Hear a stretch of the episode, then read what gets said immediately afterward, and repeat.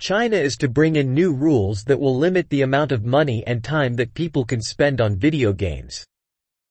The restrictions are aimed at limiting in-game purchases and preventing obsessive gaming behavior. The draft legislation is a blow to the world's largest online gaming market, which is still recovering from a previous crackdown. The news sent shares in tech giants tumbling and wiped tens of billions of dollars off their value. The planned curbs also reiterate a ban on forbidden online game content that endangers national unity and endangers national security or harms national reputation and interests. Beijing first moved against the gaming sector in 2021, ruling that online gamers under the age of 18 would only be allowed to play for an hour on Fridays, weekends and holidays.